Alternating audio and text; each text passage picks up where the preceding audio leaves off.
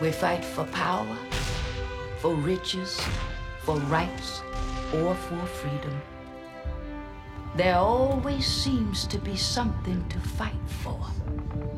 But one thing has remained true of every war. Behind the field of battle, someone has developed a strategy. This was part of my husband's role in the army. He would look at what the enemy was doing, then begin putting together the resources and a plan to fight against them. He was a crucial part of this process until a heart attack claimed his life. That was a hard time for me and our son. I was reminded that death is a part of life and that the life we're given should never be taken for granted.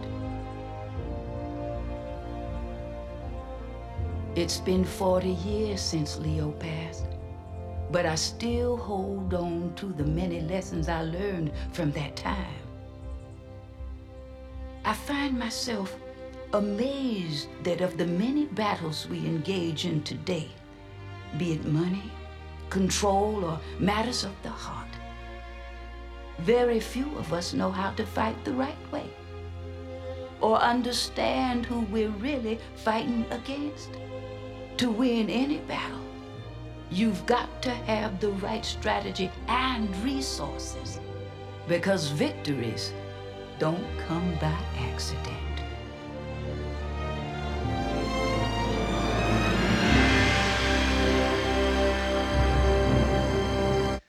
Church, let's give Karen Abercrombie, Miss Clara, a warm Colts Neck Community Church welcome.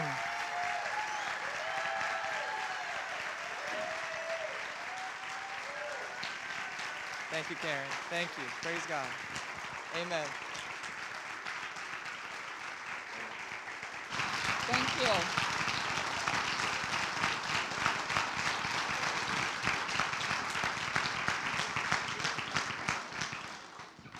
Amen. Amen.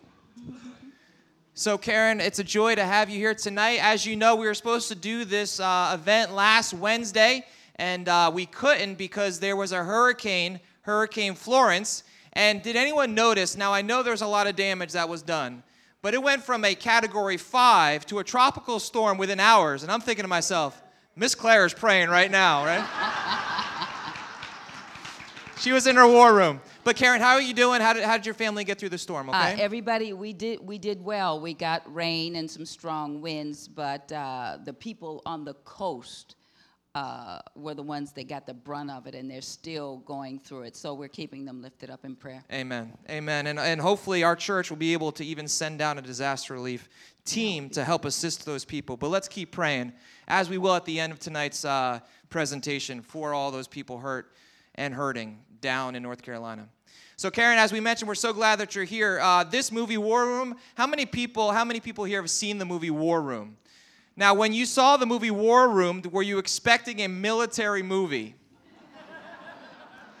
it is about war, and this is what made the movie so powerful. Is that even here in the United States of America, where we enjoy so much freedom and peace, it feels like we're fighting a daily battle. Why is that? So, Karen, my first question here tonight is this movie was such an inspiration to so many people. What about the movie and what about Miss Clara do you think inspired so many? I, I, I think that people, uh, the way everything was portrayed in the movie, people got to see the power of prayer. Many times we, we, we, we're just not aware of how powerful prayer really is. Um, but when you get down on your knees and you've got that open communication with the Creator, and, and it is then that you can work on all cylinders, and then you can call forth for that power that He makes available to us. Uh, then we, we, can, we can raise the dead, we can change the world. There's nothing that we can't do. Amen. Amen. So it wasn't just a movie about a family, which was wonderful and inspiring. It wasn't even a movie about this wonderful, faithful woman and her story, But what is inspiring about the movie truly is the gift of prayer. Yes. And to see it in the context of this married couple, the context of Miss Clara, and to think of ourselves as we watch it, and to think, how can we as Christians see this kind of transformation in our lives? So, Karen, what have you seen from people as they watch the movie and how it's impacted them and their families, in their marriages, as it moves beyond the movie theater into the kitchen? Um, how have you seen this, this story and this testimony impact lives? Um, people contact me all the time um, through uh, email or Facebook, just telling me how it impacted uh, their children, uh, their husbands, or their wives. And um, once you allow prayer in, uh, you're allowing God in, you're trusting Him to uh, handle the issue for you. Because honestly, there are no better pair of hands than to lay all your burdens in than the hands that created the, the, the all life, you know, laid the planets out, the sun, the moon, the stars. Praise God. Yeah. So, uh, what you can see already is that it was a joy for me to get to know Karen. And then, obviously, Miss Clara is a character in the movie. But Miss Karen loves prayer and loves Jesus just as much as Miss Clara does. And that's a true joy to see Thank that. you. So, praise God. So, uh, let's hear about that, Karen, if you don't mind. How did Miss how did Karen come to know Christ? And then, how did Karen get the role as Miss Clara? Okay, do we have a few minutes here? You got plenty of time. Okay. You got all night. Okay. Now, now, now it's interesting, and I'll, I'll, I'll start out with saying, know this, people. God is not a respecter of people. And what He's done for one, He will do for all. I gave my life to Christ as a very uh, young girl. I was seven years old. My Aunt Vine had a children's ministry called the Sunshine Band. She's 92 now, and she's on fire for Christ. she is.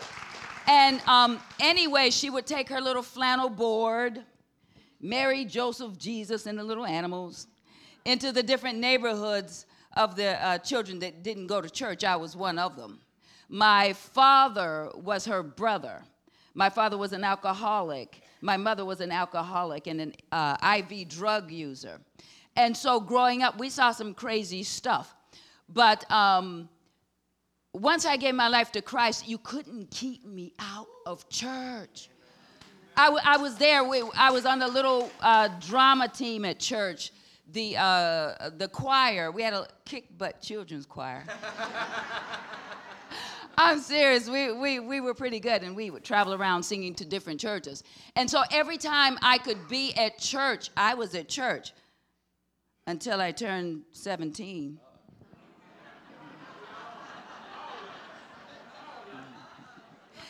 And then I became quite the party girl. I left my house on a Friday night on my way to your house, on my way to her house, after your house, his house, after your house, your house, after his house. And the only reason I didn't make it to your house is because I simply ran out of time. there are only so many hours in a day, but you see, even though I turned away from God,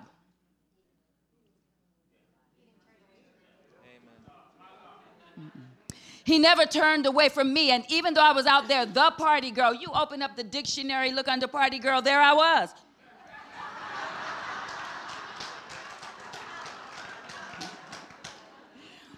But even though I was out there partying, I could feel the Spirit of God around me. And I started walking back to Christ in my 20s. And, and sometimes it was 100 steps forward and then 50 backwards, some to the left, some to the right. But I'm still walking, and I want to walk so close, be so wrapped up into Him that you can't tell me from God. I want to be so entwined, so meshed, you know? So uh, to think that then he would use the ex party girl to take the message of prayer around the world. It, it, it, humbles me, it moves me. Because when he, everybody in this room, he's loved you into existence. And he's the God of all creation. He's all wise, all knowing God. So he knew what you would do when he got here. He knew what your shortcomings would be. But you see, it didn't stop him. He made a way for you to spend an eternity with Him. You know, because He wanted to spend an eternity with you. So, I uh, said all that to say this yes, uh, He is not a respecter of people. So, don't let what you've done in your past block what He wants to do right now in your future. See, I can go on and on. So anyway, um, how how how I got involved in War Room, I I t- it was a divine appointment. It was an answer to prayer. I had gone to a Women of Faith conference, and in between the different women speaking, there was this incredible actress. Her name is Nicole Johnson. She would do different scenes and monologues between the different women speaking, and I was like, oh my goodness, Lord God, if you would just allow me to do what she's doing, I'll give you everything I have. I didn't want to be her, but I did want to use my gift in excellence unto the Lord the way she was doing it.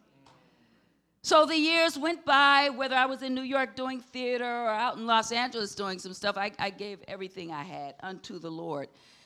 And then uh, me and my husband, we decided to leave LA and we moved to the Southeast and a little tiny town about this big, north of Charlotte, called Mooresville. And who clapped? Somebody's from Mooresville. Somebody knows Mooresville. so anyway, uh, we were house hunting, and and I it I got to the point where I felt like we had seen 3,467 houses and gone through maybe a million realtors. And at this point, I was like, oh, oh, I'm done, I'm done, I'm done. And then something I later found out it was the Holy Spirit said, call that last realtor on the page. I called her up. Her name is Donna Sente. She came out and she showed us a house that we wanted to see. As soon as she got out of her car, there was something about her. You know, you meet some people and there's just something about them. Well, she was one of them.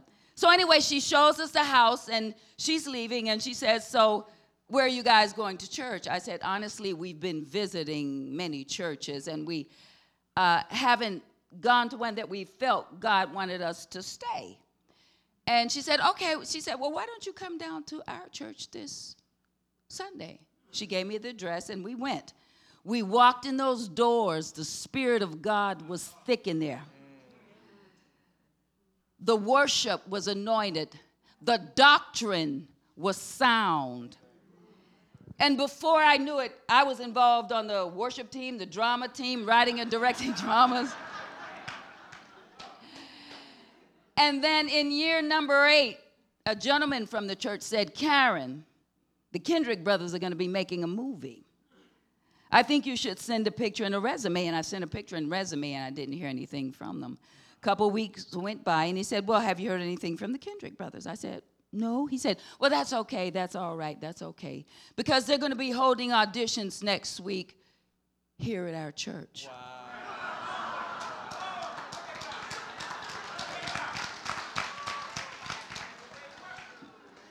So he said, I'm going to send you some dialogue to look over. Go to your computer. So I went to the computer and um, I'm waiting. It was dial up. It was a long time. I'm waiting. anyway, uh, the email finally comes up, and I, I start to read Miss Clara's words. And I could immediately, I heard her voice reading back to me. Being an actor, um, you have to put different pieces together to make a believable three dimensional character, but I heard her voice reading back at me. And on the day of the audition, I went to my closet and I found some clothes that I thought would be appropriate for an 80 year old woman. and I went to another closet and I chose a wig that I thought would work. I've got a lot of wigs. and on the day of the audition, I walked in in character.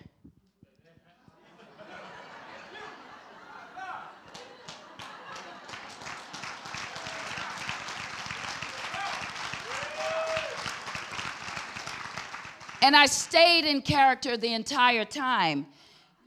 And when I was through, the room was silent. And then after a while, Alex Kendrick, the brother that directs, asked me to give my testimony, and I gave my testimony. I gave all of my testimony.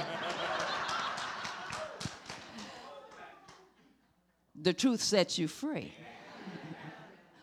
and so um, then I left, and I went home and I got settled in a little bit, and then the phone rang, and they were offering me the role of Miss Clara. But now, mind you, at this point, they were only two weeks away from the cameras rolling. They had interviewed and auditioned well known gospel singers and actresses from Hollywood, but every time they prayed, God kept telling them no. Because you see, it was time for my Heavenly Father to answer the prayer that I had put up to Him 13 years prior.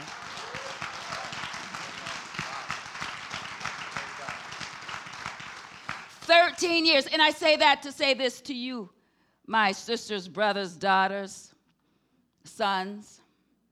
If there by chance is anything that you've been praying for, and the years seem to keep going on and on and on and on, and you're feeling like it's falling on deaf ears, it's quite the contrary. Your Heavenly Father cares about everything that matters to you. He knows every tear you've cried, every every every fear you've ever had, and it all matters to him. And he will answer your prayer. But it might not be the way you want him to. He's all wise, all knowing God, and He can see into the future. He can see around the corner, and He will always answer the way that it is best for you. So, anyway,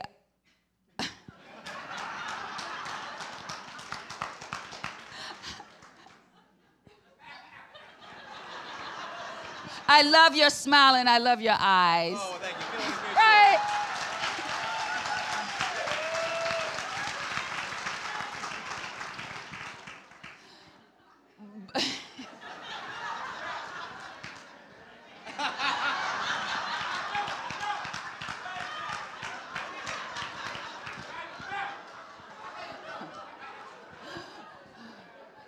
but um, anyway, God is strategic in everything that He does. And not only did He direct me to that little tiny town in Mooresville and answer that prayer 13 years, I, I, I, I asked myself a couple of times, well, why 13 years? But because, is it possible that I wasn't ready? Is it possible that I needed some refining and some tweaking before I could carry the message of prayer, uh, before I could deliver that the way He wanted me to? And then on the other hand, I found out that the Kendrick brothers, God had been stirring in their spirits for many years, uh, wanting them to write a movie about prayer. But you see, I had to get my stuff together. And then they had to sit down and write the movie. And then when the time was perfect, he took me there, he brought them here.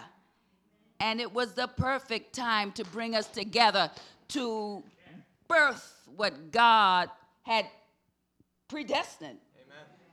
Amen. for us to do. So, yeah, yeah. Amen. Praise God. Well, I think that covers it for tonight. Thank you. That's why I said. Amen. All right. Well, how how how interesting that um, part of Karen's story about going through a realtor is part of the war room story too. So we're gonna watch. It is true. It's amazing. So we're gonna watch the next clip, and we're gonna talk a lot tonight about Miss Clara's interaction with Elizabeth, and then Elizabeth's relationship with her husband. And what is so moving about this movie is that you have two couples, or two, I should say, one couple and two people that are on the verge of calling it quits. And we see the power of prayer, not just in a church building, but in a local family, transform hearts and lives. So let's take a look at this next clip. This is Miss Clara sitting down with real estate agent Elizabeth. I appreciate you coming this morning. Coffee will be ready in a couple of minutes. Oh, sounds good. Now, I ran a sales report from the area, wrote down the suggested asking price for the house. Mm-hmm. Well, what do you think? Mm-hmm. Now, what did you say your husband did for a living? Um, well, we actually haven't talked about that, but he's a sales rep for Brightwell Pharmaceuticals. Mm-hmm. And uh, where did you say you attended church? Well, we occasionally attend Riverdale Community. Mm-hmm. So you would say you know the Lord. Yes, I would say I know the Lord. You think the Lord is okay with this asking price? And you have children? Miss Clara, my husband Tony and I have been married for 16 years. We have one daughter, her name is Danielle, and she's 10. She enjoys pop music and ice cream and jumping rope. Oh, well, that, that's good to know. Now, you say you attend church occasionally. Is that because your pastor only preaches occasionally? Miss Clara, I really would like to help you sell your house. That's why I'm here. As far as my faith is concerned, I believe in God just like most people. He's very important to me. Mm-hmm. Well, let me get our coffee. So, if I asked you what your prayer life was like, would you say that it was hot or cold? I don't know that I would say it's hot. I mean, we're like most people. We have full schedules. We work. But I, I would consider myself a spiritual person. I'm not hot, but I'm not cold either. Just, you know, somewhere in the middle. Here you go. I've got cream or sugar if you need. Oh, no, thank you. I like it black.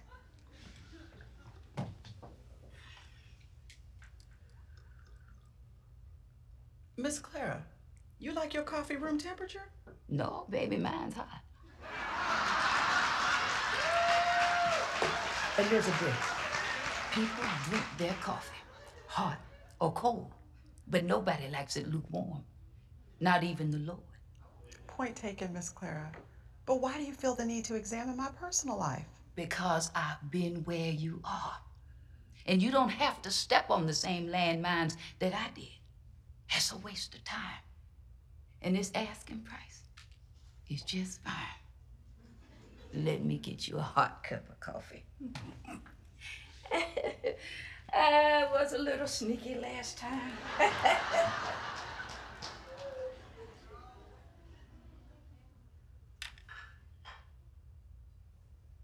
What landmines do you think I might step on?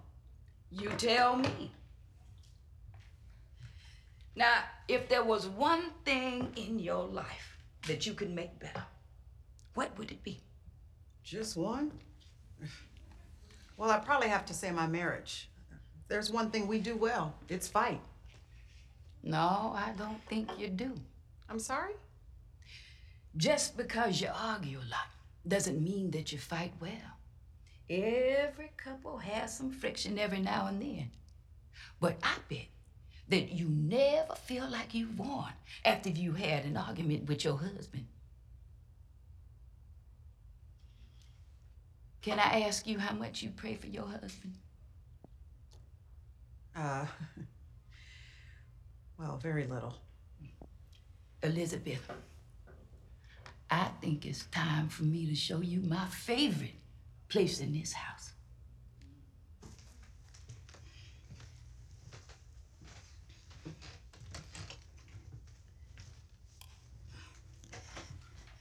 Now, this is where I do my fighting. A closet. I call it my war room.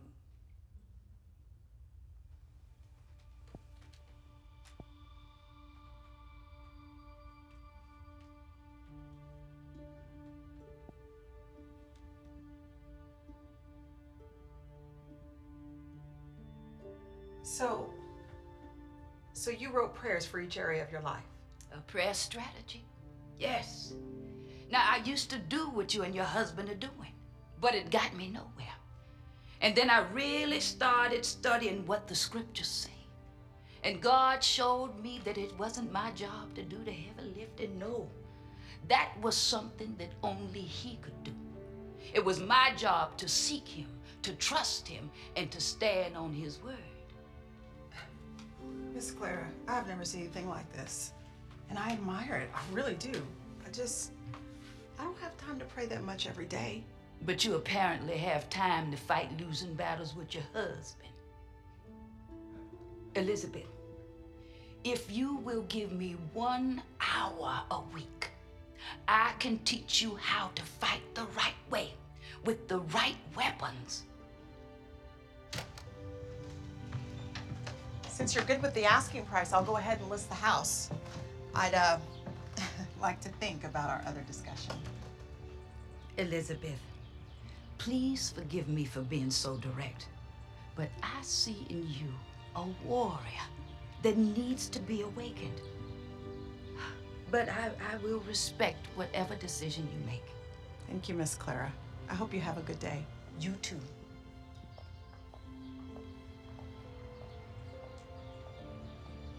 Don't let me push too hard, Lord. I know I got a big mouth. Amen. Amen. Praise God.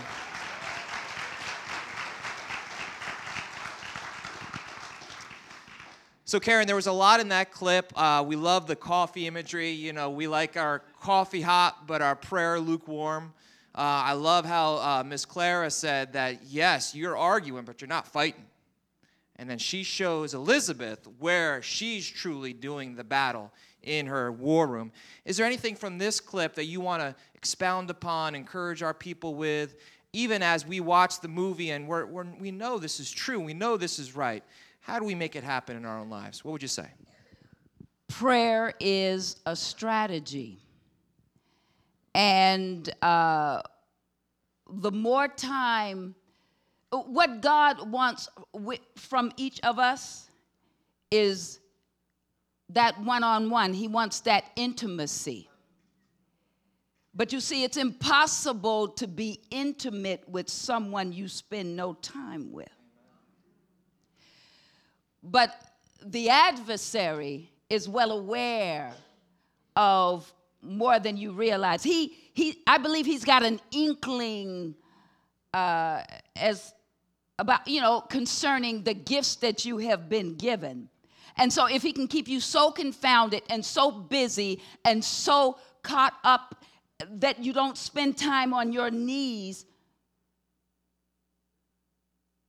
then he knows he doesn't have to worry about a battle with you because he knows that that is where you get fueled up. That is where you get your strength. That is where you get everything that you need in that one on one relationship with the Father. I believe he also knows, no, you should know, he fears you. He fears you.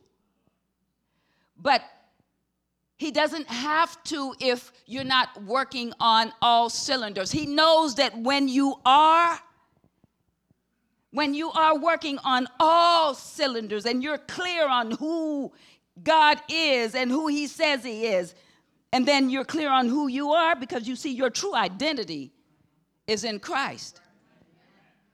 But He knows that when you know that you know that you know that you know, then you have the power to then step on his neck and cut off his air supply. But if he can keep us backbiting and gossiping and out of uh, the way, out of alignment, then he doesn't have to worry about us. I always tell people then he can sit in Starbucks, order a double, triple latte with cinnamon and sprinkles, and just watch us kill each other, hold each other down. But yeah, he's afraid of you. And that's why he's so uh, after you, you know, 24 7 to keep you out of alignment and from using the gifts you've been given for such a time as right now. Yeah. Yeah, I heard somebody once say, and I think it's true if the devil can't make you bad, he'll make you busy. Yeah. Oh, gosh. Yeah. So Elizabeth's character in this story is probably a character that many of us can relate to, as if to say, yeah, we want to pray more. It's just quote unquote finding the time. And what I've seen is that we don't need to find the time; we need to fight for the time. Yes, we do. You know, and yes, we do. Because as you're saying, Karen, uh, there is a battle that's going on, and the battle uh, is not always very obvious, right? The enemy doesn't show up as the cartoon character with the top hat and the pitchfork and the long tail. oh no. No, no. He shows up in our, our temptations. He shows up in deception. He shows up in our darkness and discouragement. But his greatest success is to help us think that he doesn't exist. Oh, absolutely. So, how, as Christians, uh, Karen, how, as Christians, do we continue to not only fight the battle in prayer, but fight the battle to get into prayer? Do you know what I mean? What have you seen even in your own personal life? Like Miss Clara recommends finding a war room and putting up scriptures on the wall and praying for people and having that visual visual reminder. Have you seen anything in your life that helped you find that time so you could fight your battles in prayer? Oh, oh, uh, absolutely. And it, it, it was putting God on the mantle of my heart, giving Him the first fruits of my time. Um, before I got involved in War Room, I thought I was quite the, the prayer warrior. and as I prepared to uh, uh, build this character, Miss Clara, and uh, the complexities and uh, just going deeper than I'd ever gone before, I realized that all the time I thought I was quite the prayer warrior, I was just scratching the surface. But um, my life since War Room has changed considerably. Uh, as, a, as, a, as a woman, as a wife, as a friend. Yeah, it's made a great impact on me. Amen. And, and I can verify that even as a pastor. You know, when people come up to me and say, well, and this doesn't happen often, but Pastor, good message, right? I'm just kidding. but I, and I say this in all honesty, and, and I think, Karen, you can relate to this. I'm preaching to myself Oh, yes. before I preach to anybody else. I mean, the word that the Lord has given me through His word is first and foremost convicting of me, you know. So I can only imagine to see yourself on the screen, right? And to think, wow, yes, I need to uh, be convicted not only by the words I'm saying, but for you as an actor, Oh goodness, yes. living out what you're doing, right? Absolutely. Amen. Absolutely. Amen. Praise God. Well, let's take a look at the next clip, shall we? So, as we move along in the movie, we're going to see that um, Miss Clara, uh, thank God she did open her mouth and she did, in boldness, love Elizabeth well. That she is going to be more and more involved, not only in Elizabeth's life, but in the life of her marriage. So, let's take a look at this next clip and see what we can learn from it, and then, of course, what observation Karen has.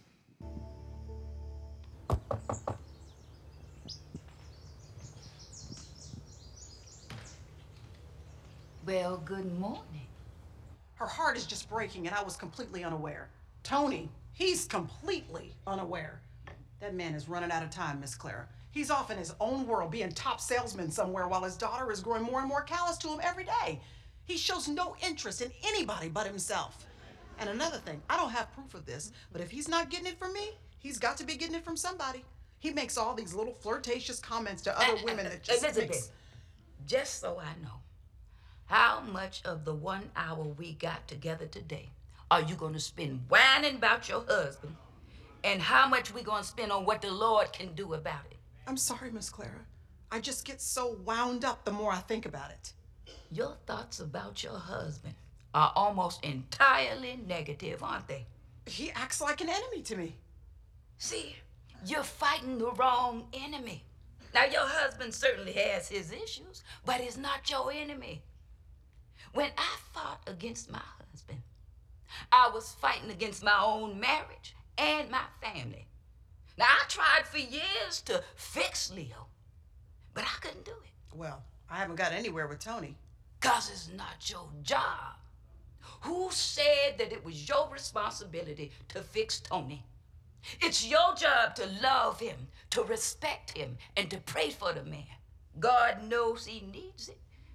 And men don't like it when their women's always trying to fix them.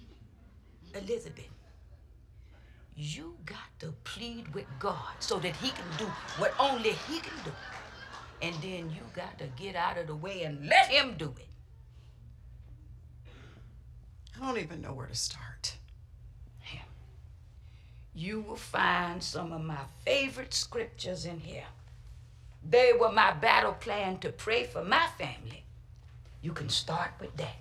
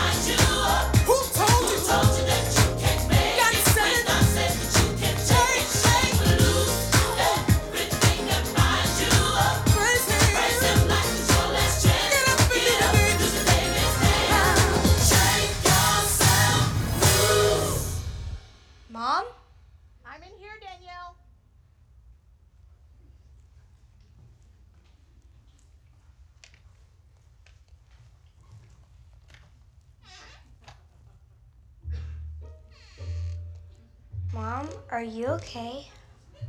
Yes, what do you need?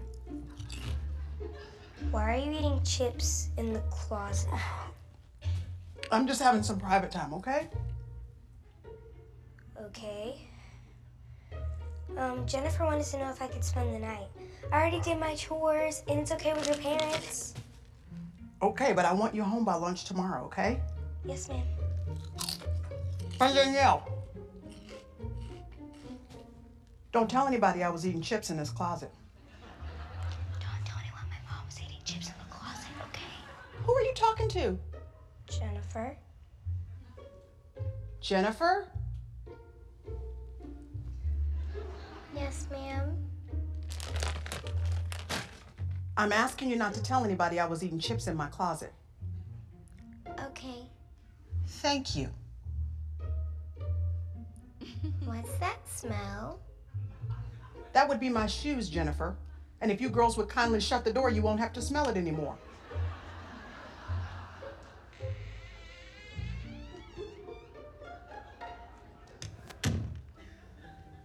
Is she not allowed to eat chips? I can have all the chips I want.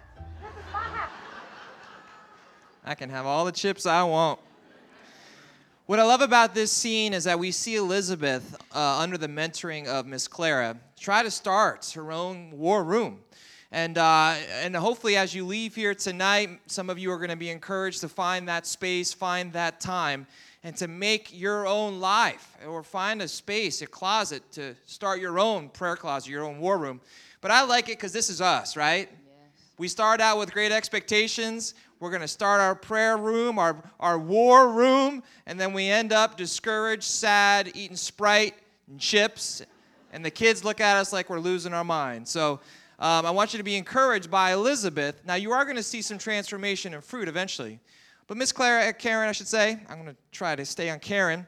Um, what I really like about that clip also is what she says to Elizabeth and says, It's not your job to fix your husband. That's so important. Do you want to speak to any, either that truth or anything that we saw in that clip? That one there. We we uh, and and women. We we we're fixers. It, it's it's part of the way that we have been uh, designed. Yeah, we can do a lot of things. I mean, we can talk on the phone. We can breastfeed the baby. We can stir a pot with our foot, and we can walk the dog.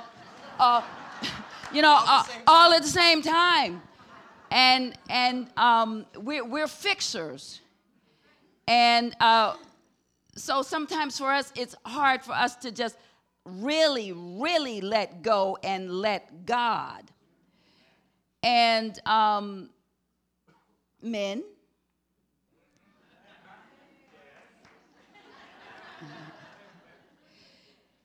It can be very difficult for you to feel I, I, I don't know, to, to, to yield, to, to, to be vulnerable and let go and let God because God has designed you in a certain way where you're going to fix it. You're a fixer, you're the protector, you're the head of the family, you're going to take charge. But see, we all uh, serve or are meant to serve under uh, the Lord. Yeah, and, and, and so being flesh, it, it, it can be very difficult for us. But um, it's practice that uh, starts to allow those muscles, the yielding muscles, to work the way that they should so that we allow God his space, his place, and then we're here where we belong. Amen. You know. Yeah, praise God. And and I think that's whether whether male or female, husband or wife, you know, any relationship, if there's someone impeding your own personal happiness, you're going to try and fix that person. And what we need to remember is that there's really only one savior. And it's not me, and it's not your husband, it's not your wife. It's thank God it's Jesus Christ. So when we try to fix people without trying to pray for people first, let's be honest. Yes. Like you said, Karen, we are asking Jesus to get off the throne so we can ascend to it and pretend like we're the Savior. When we aren't, we never have been and we never will be, right? So that's why if we really want to see that person fixed, I think this movie's powerful because show me how much you want to fix that person by how much you're praying for that person. That's good. Amen. I mean, by the, by the amount of prayers you are praying for that person, really shows who you think the Savior truly is. Amen. Amen. Praise God. Praise God. So, Karen, also, uh, as you mentioned earlier, seeing this movie and then seeing the War Room, it's convicted you even as a believer in Christ. Um, what do you recommend for people as we see here? She talks about fighting the battles in prayer. So, we, we talked a little bit about spiritual warfare, but what is a good principle as we're entering into prayer? How do we direct our prayers to the Father, but also how do we direct our prayers to this battle that we're in? What works for you? What works for me, uh, as soon as my eyes open, I give thanks to God. I, I, I give Him thanks for this breath that He's given me. Thank Him for what He has for me in this day the lessons, the gifts, the blessings. And um, only after I give Him thanks do I begin to just lay uh, my, my, my needs before him.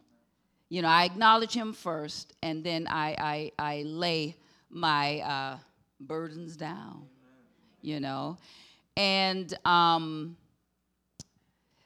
it, it just opens up the space. And sometimes I go and I don't, I, I, I can't even mouth, I can't even put words to my need. You know, sometimes it's just groanings, just tears and I just sit there and allow Him to minister to me. But it's just like anything else, working out. Uh, the more you do it, the easier it becomes. And, and, and the more you do it, the sweeter uh, uh, it is. And then you really desire more and more and more and more time in His presence. Praise God. And Amen. it is strategy. It's strategy. It's strategy. It's strategy. Amen. I always remind our people here uh, of the narrative and the historical um, uh, revelation of Genesis. So God creates everything good, Genesis chapter 1. He has the first wedding, the first marriage in Genesis chapter 2, and then we go from a wedding in Genesis chapter 2 to a war in Genesis chapter 3. The enemy waited until Adam was with Eve until he attacked. That's not by accident. We need to remember Strategy. that. So Elizabeth in this story thinks Tony's her enemy. I hope you remember, as you saw in the movie, that the enemy wants us to think that we're each other's enemy. And when we do, he's already won. But God can redeem that battle and give us the victory in Christ. Amen? Amen. So remember who the true enemy is. Let's watch this next clip. This is um, a really powerful clip. We're going to jump forward in the movie and talk about the nature of the gospel and the forgiveness of Christ.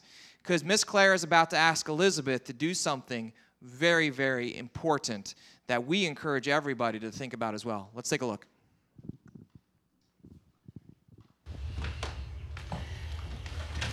I'm sorry. Just thought I should call Tony. I understand. You'd think he'd be more alarmed. He just kept saying that since we were all okay, I should just calm down. I'm having trouble calming down myself. Really? You seemed calm earlier. Yeah, but I got a huge sugar rush from all that ice cream. Girl, I feel like I could run around the block a few times. oh, uh, while we on the subject of Tony, I have something for you to do. What's that? I want you to write down everything that you can think of that he's done wrong. Miss Clara, if I did that, I'd be writing a long time. Well, then just write down the highlights. And I'll be back to check on you in a little while.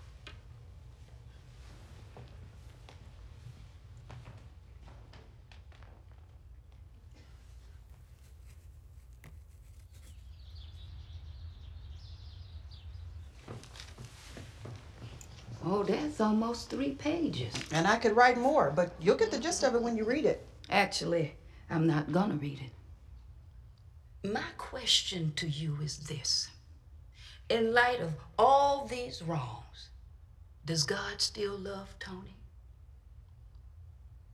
We both know he does. Do you? Now, Miss Clara, you're meddling. There's love in my heart for Tony, but it's just buried under a lot of frustration. So he needs grace. Grace. I don't know that he deserves grace. Do you deserve grace? Miss Clara, you have a habit of backing me up in a corner and making me squirm. I felt the same way. But the question still remains do you deserve grace? The Bible says that no one is righteous, not even one, for we have all sinned. So, really, none of us deserve grace, but we all still want God's forgiveness. Elizabeth, it comes down to this. Jesus shed his blood on the cross. He died for you, even when you did not deserve it. And he rose from the grave and offers forgiveness and salvation for anyone who turns to him. But the Bible also says that we can't ask him to forgive us while refusing to forgive others.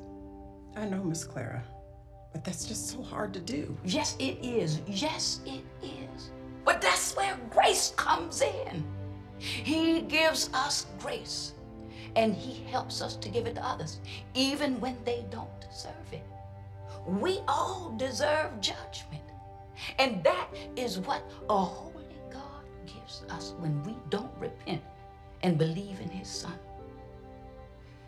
I had to forgive Leo for some things. And it wasn't easy, but it freed me.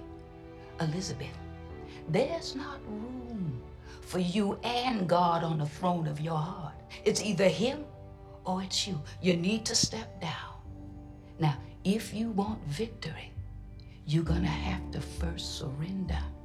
But, Miss Clara, do I just back off and choose to forgive and then just let him walk all over me? God is a good defense attorney. Trust it to Him. And then you can turn your focus to the real enemy. The real enemy? The one that wants to remain hidden. The one that wants to distract you and deceive you and divide you from the Lord and your husband. You see, that's how it works. Satan comes to steal, kill, and destroy. And he is stealing your joy. He is killing your faith. And he's trying to destroy your family. If I were you, I would get my heart right do your fighting in prayer. And you need to kick the real enemy out of your home with the Word of God. It's time for you to fight, Elizabeth. It's time for you to fight for your marriage. It's time for you to fight the real enemy. It's time for you to take off the gloves and do it.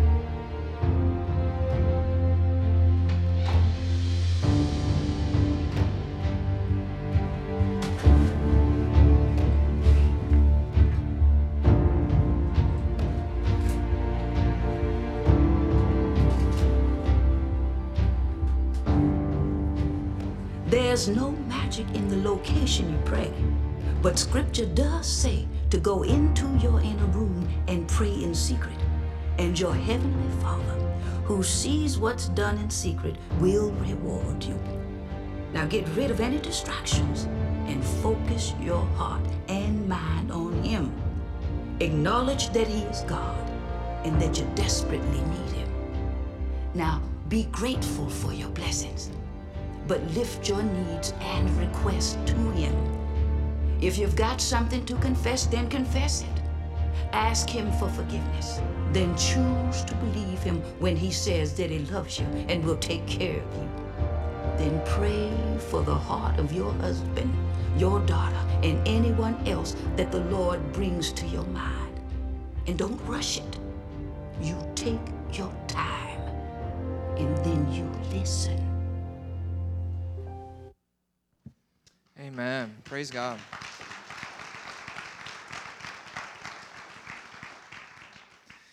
What we see is a change in Elizabeth's character, and if I can guess, it's probably the change that we saw in a lot of our lives as well, in our worship, but also in our relationships. And that's the good news, the grace, the forgiveness of Jesus Christ, not only received, but then given. Right, Karen? So, what does the gospel, grace and forgiveness. Why is that so central, not only to a fictitious character like Elizabeth, but so rooted in Scripture and so essential for our uh, Christian lives? The gospel is the living word of God. It is food, it is instruction, it is love, it is all that we need to be victorious. We've, we've already been given the victory, but we need it to live victoriously. And uh, grace, every day is grace, every breath is grace. And uh, we go from second to second in grace. Uh, forgiveness is grace. Another chance is grace. And for the the grace of God, here go I. Um, forgiveness is so important and sometimes the hardest thing to do uh, to forgive the perpetrator uh, who has hurt you or even to forgive yourself. But the thing with forgiveness is, and, and, and the Father says that you have to um, repent and ask for forgiveness. And then it opens up the playing field. It opens up a door for him to come through and pour all that he has for you, all that he has purposed for you on you. When we don't forgive, we stay blocked up. And we keep praying, we keep praying, and, and many times to no avail because he can't get it through to us because we're so filled up with unforgiveness. When you forgive, it's not that you're, you're saying, okay, uh, about the situation, whatever happened, uh, you know, with you and the perpetrator. It does, but it's saying that you let go, you you separate yourself from that. You are an eagle or a hawk, and you've got these incredible, mighty wings that God has given you to soar. But when you don't forgive, it's like a hawk in training. You've got that leather cord around, they call it tether. So you w- flap those wings trying to go somewhere, trying to do something new, trying to reach a certain place, and you can't take off because you are tied to that unforgiveness. You have to clip it, receive the forgiveness. Just clip it. Let the perpetrator go. Separate yourself from that and see what happens and then you are you are completely open to receive all that your heavenly father wants to give you. Amen. yeah. Praise god. Amen. Yeah. amen.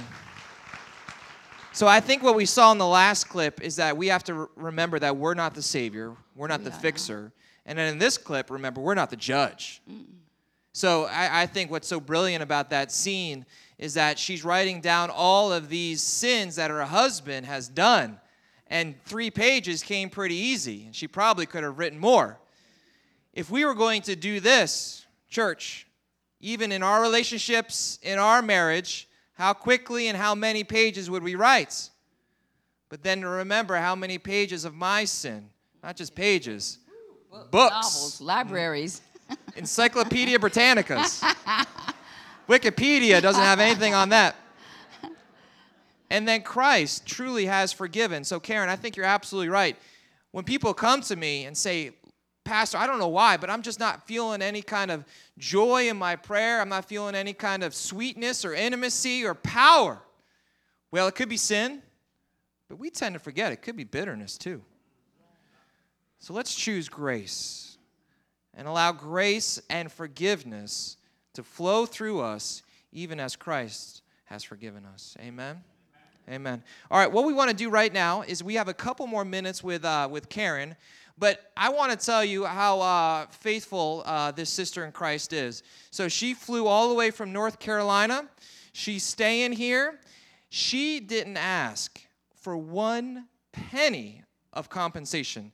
She didn't ask. And if you get to know other speakers, other Bible teachers, other personalities in the Christian world, and it's fine, but they have no problem asking.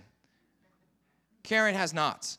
Karen came here absolutely for free on her own generosity, which is an amazing testimony to the heart that the Lord has given her. So I'm going to ask you tonight, if I can invite our deacons to come forward, would you pray as we watch this next clip?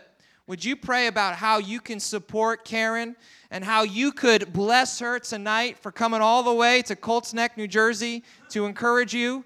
Would you consider giving her a gift because she hasn't asked for anything from us?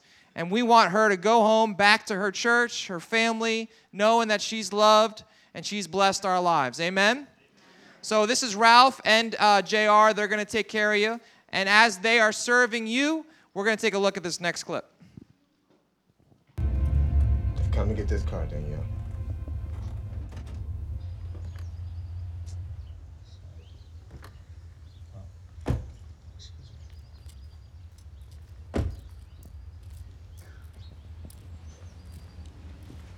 Rick, Tony, I'm sorry about this. it's not your fault, Rick. Listen, I need you to sign that we came for the car and clean out any items that belong to you. Yep. Already did. You're a talented guy, Tony. I'm sorry to see this happen. You take care. Why are they taking Daddy's car? We'll talk about it later, baby, okay? Listen, why don't you go inside and knock out some chores before lunch, all right?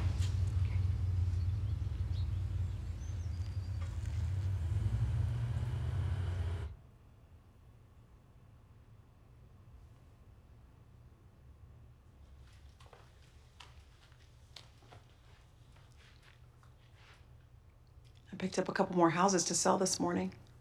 Asked Mandy to give me everything she could for the next couple months. That's good, Liz. Can we talk? Sure.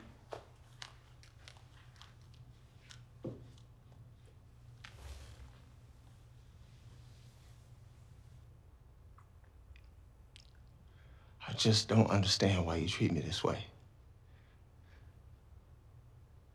I mean, when I told you what happened with my job, I expected you to hit the ceiling there. So in my mind, I was ready to defend myself. Except this time I can't. And I hate saying this.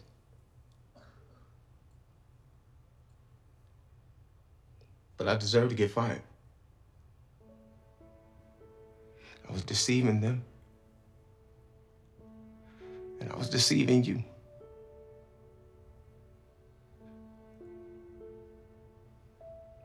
I almost cheated on you, Liz.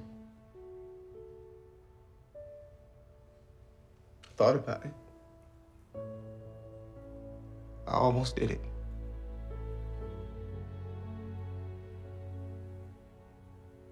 But you know all this. And you still here. then I see your closet.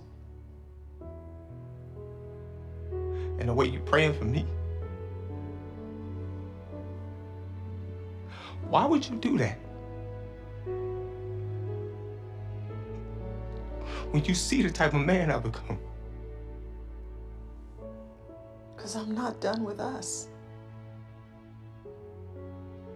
I will fight for our marriage.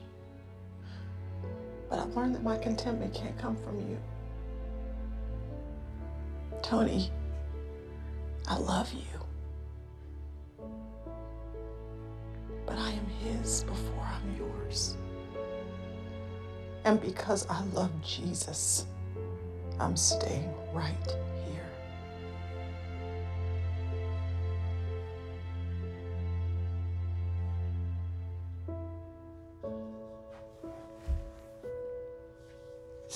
I'm sorry, Liz.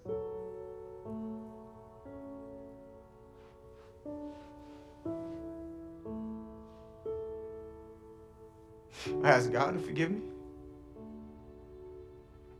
But I need you to forgive me. I don't want you to quit on me, Liz.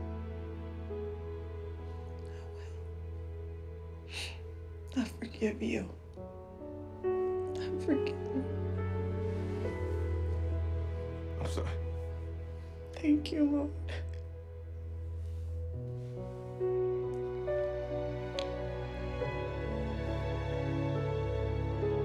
And, and this just happened now.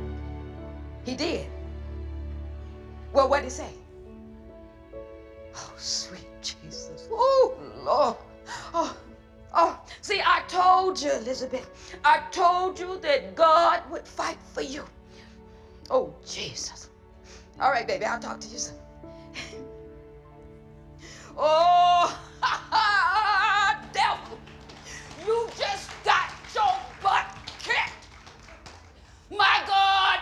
is faithful, and my God is powerful, and my God is in charge. You can't fire him, and he'll never retire.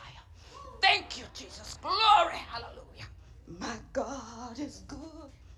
My God is good. Amen.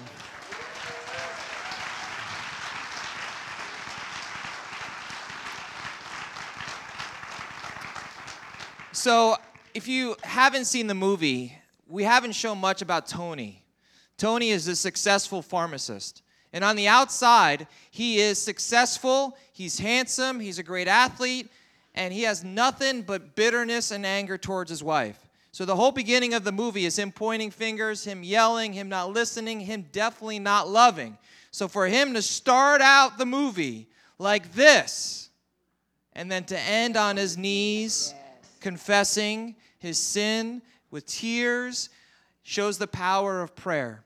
Um, and I think it's important that we, we talk about this issue of transformation through prayer, but also confessing our sins, not only to God, but sometimes God calls us to confess to each other.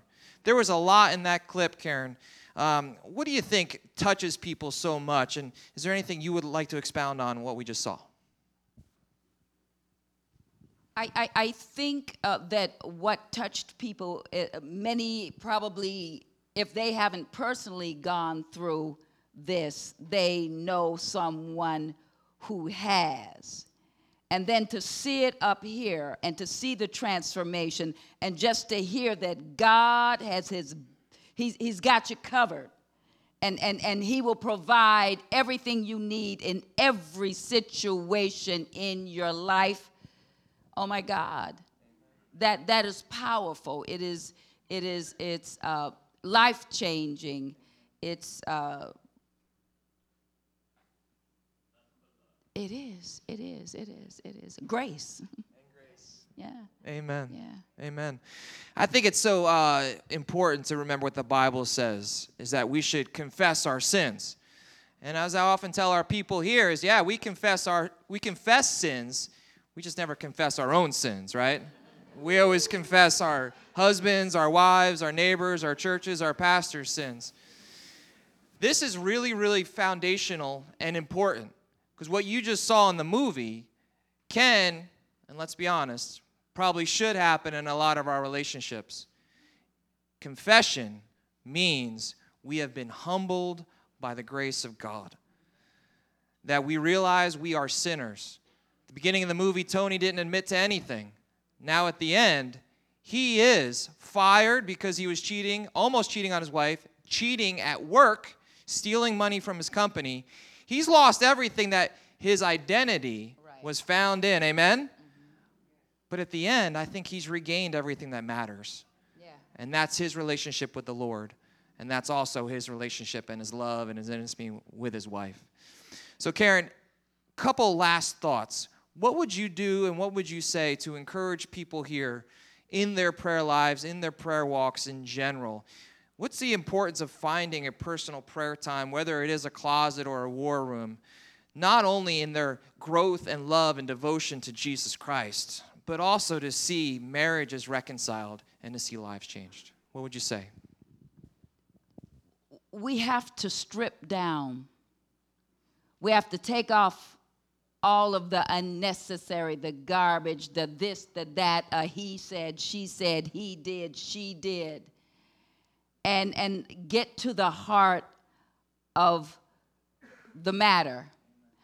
Um, he who the son sets free is free indeed. But you've got to call it what it is repent, give it to the capable hands of God, Jesus, and then allow uh, that truth and everything that God has for you, allow for it to minister to you. So, uh, yeah, just open up and, and, and let God and, and be willing to go the extra mile. Jesus did it for us. And see, see what happens in your family. See what happens in your relationships. Give him, you, yeah, I love that verse. You, uh, taste and see that he is mm-mm good. Give him an opportunity and take a big, big bite.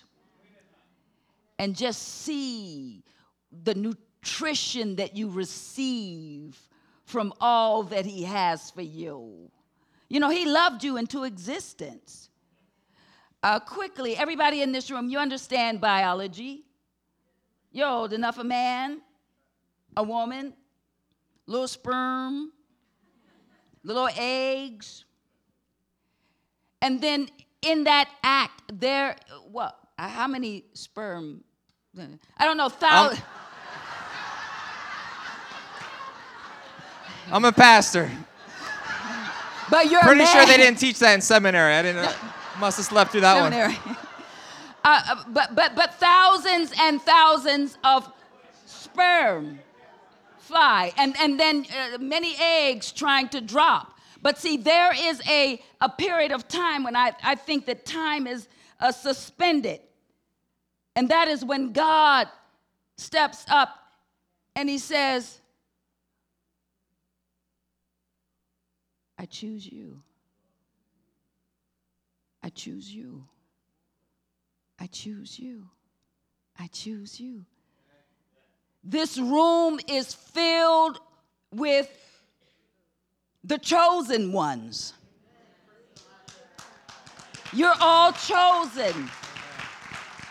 You are his decision. And if you if you just step back and let go and really honestly step up and give him the mantle of your heart. Everything will change. This room will change. This town this city your families. There are enough people in here. When you're working on all cylinders you can change the world. With just the people here but you've got to let go get out of his way and receive all that he has for you. And and and see the difference that it will make. Prodigal sons prodigal daughters coming home. Cold hearts changing all of these things he wants to give to you. But we've got to make way for him and let him have his way. He's your heavenly father. He loves you. No one can love you more than he loves you. We can't even begin to handle the, the, the, the weight of that pure, awesome love. But he wants to just continuously pour it on you, pour it on you, pour it on you. So we just have to make ourselves available to him and see what happens. See what really happens.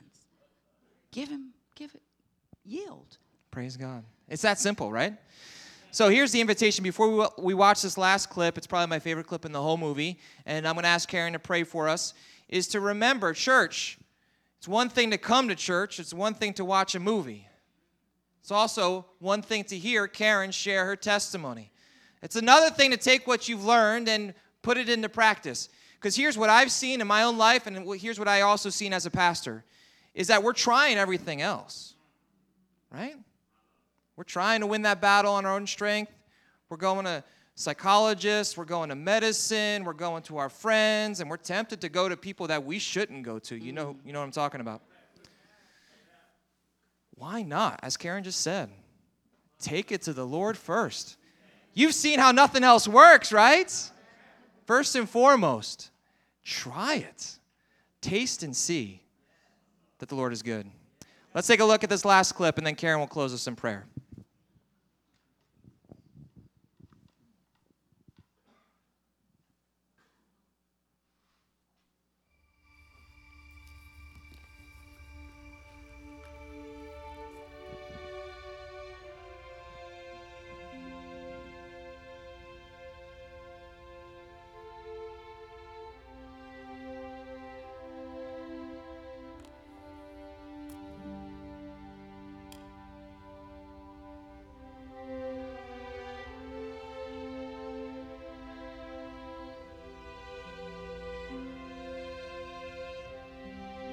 Done it again, Lord. You've done it again. You are good and you are mighty and you are merciful. And you keep taking care of me when I don't deserve it. Praise you, Jesus. You are Lord. Give me another one, Lord. Guide me to who you want me to help. Raise up more that will call upon your name. Raise up those that love you and seek you and trust you. Raise them up, Lord. Raise them up. Lord, we need a generation of believers who are not ashamed of the gospel. We need an army of believers, Lord that hate to be lukewarm and will stand on your word above all else. Raise them up, Lord. Raise them up. I pray for unity among those that love you. I pray that you open their eyes so that they can see your truth, Lord. I pray for your hand of protection and guidance. Raise up a generation, Lord, that will take light into this world, that will not compromise when under pressure, that will not cower, Lord, when others fall away. Raise them up, Lord, that they will proclaim that there is salvation in the name of Jesus Christ. Raise up warriors, Lord, who will fight on their knees, will worship you with their whole hearts, Lord. Lord, call us to battle, that we may proclaim you King of kings and Lord of lords. I pray these things with all my heart. Raise them up, Lord, raise them up.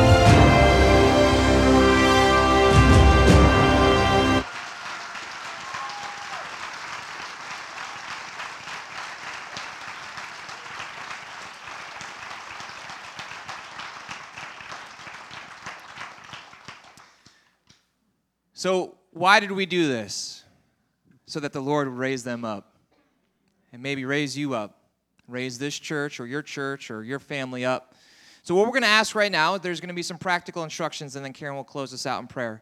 Karen would love to meet you in the fellowship hall. She doesn't have that much time, so she'll be in the fellowship hall for a little while. She has some books if you're interested in some literature. She'd love to meet you in the fellowship hall, that room that we had dinner in. But here's what I'm going to ask. As Karen prays, we're going to let her walk down the center aisle, and you can meet her in the fellowship hall. And let's do the fellowship in the fellowship hall, and let's do the prayer here in the sanctuary. So if you have a couple extra minutes, if you came with somebody, if you came by yourself, would you spend a couple minutes in prayer before you go tonight? I know some of us have to go get our kids out of the uh, children's wing. But let's not just hear the movie and hear Karen's testimony, but even tonight, let's be a people of prayer. Amen? Karen, thank you again. Thank you for joining us. It's such a blessing. Praise God. Amen. Thank you.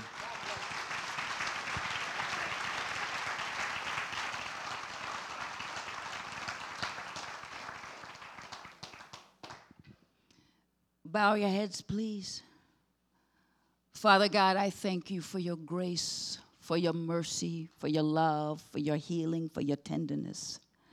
I thank you, Father God, that we can come to you. You are our Father. That we can come to you with anything and everything, Lord God, and lay it at your feet, a safe haven, Lord God. I ask you, Father God, to touch every person in this room. May their ears be open so that they can hear you, Lord, like they've never heard you before. May their eyes be open, Lord, so that they can see you like they've never seen you before. May they be able to feel your presence, Lord. I'm asking you, Lord God, to touch their lives, Lord God. And I pray you to open the hearts so they can, can be changed, Lord God. Changed by every drop of blood that, that flowed out from that perfect sacrifice, Jesus Christ. And Lord God, I pray that it accomplishes all that you allowed that flow to flow to do, Lord God. You laid out that red carpet allowing all of us to walk it, inviting us all to walk that red carpet, Lord. I just pray that my brothers and sisters leave out of here different than they came in, Lord. Knowing better how you love them, Lord. Open more than they've ever been open before, Lord. And I pray, Lord God, that you will be magnified and glorified in every area of their lives. We thank you that we can come to you and for all that you provide for us. You are healer, you are protector, you are our Savior. And we thank you. We thank you, Father God. We thank you. And I thank you for this opportunity and for every soul here. Thank you, Lord. Amen, amen, amen, amen. So be it. Thank you, Father God. Mm. Thanks, everyone, for joining us. Uh, so, Karen's going to walk down center aisle right now. If you could just let her pass through, and then she'd love to meet you in the fellowship hall. Once again, if you have a couple minutes to spend some time here in prayer, thank you so much. If you're looking for a church, uh, if you don't have a place to worship, yeah. And I want to thank Lori Wing, who has been such an amazing partner. This doesn't happen without Lori. Can we say thank you to Lori right here? Thank you, Lori.